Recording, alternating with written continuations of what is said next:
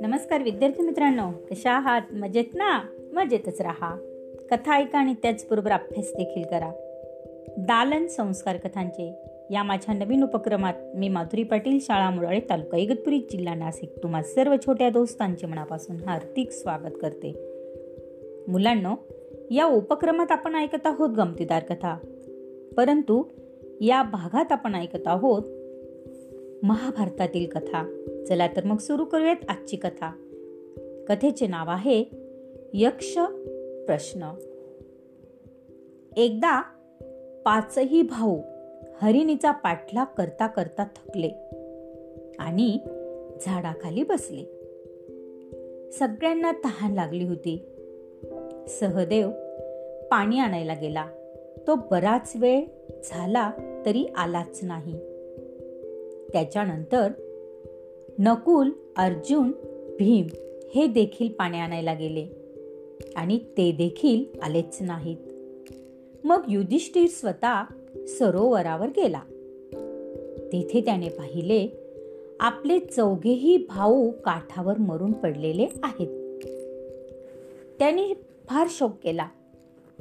मग तो पाणी प्यायला सरोवरात दोन पावले शिरला. तेवढ्यात त्याला आवाज आला पाणी पिऊ नकोस.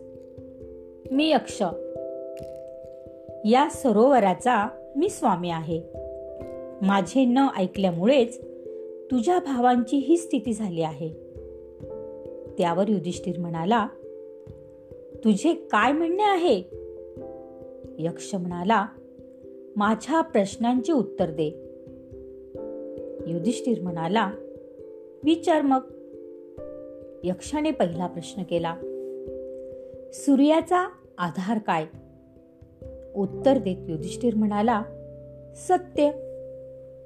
यक्षाने पुन्हा दुसरा प्रश्न केला जिवंत असून मेलेला कोण असतो?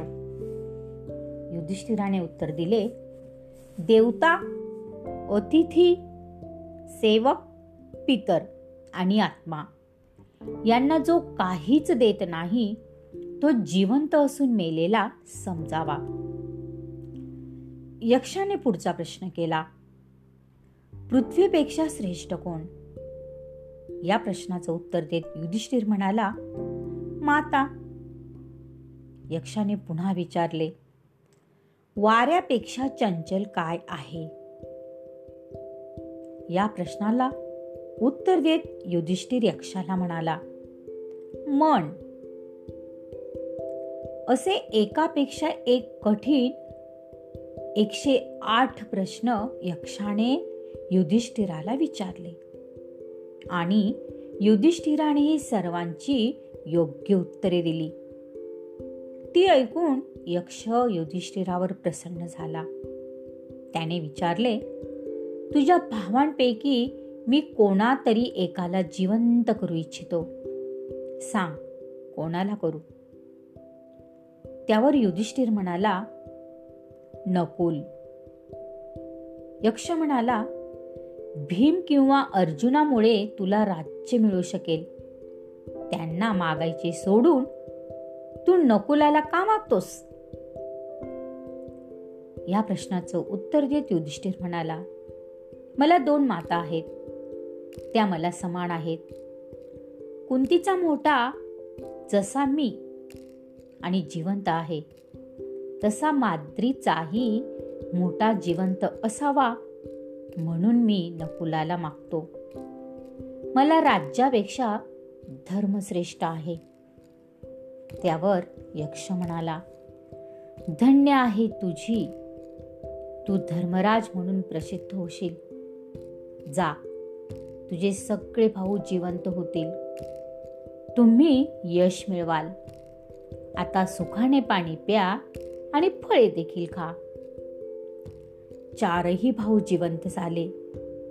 ते एकमेकांना कडकडून भेटले व आपल्या आश्रमात निघून आले. बारा वर्षे संपत आली होती. त्यांनी अज्ञातवासाची योजना तयार केली. आवडली ना मुलांना आजची कथा?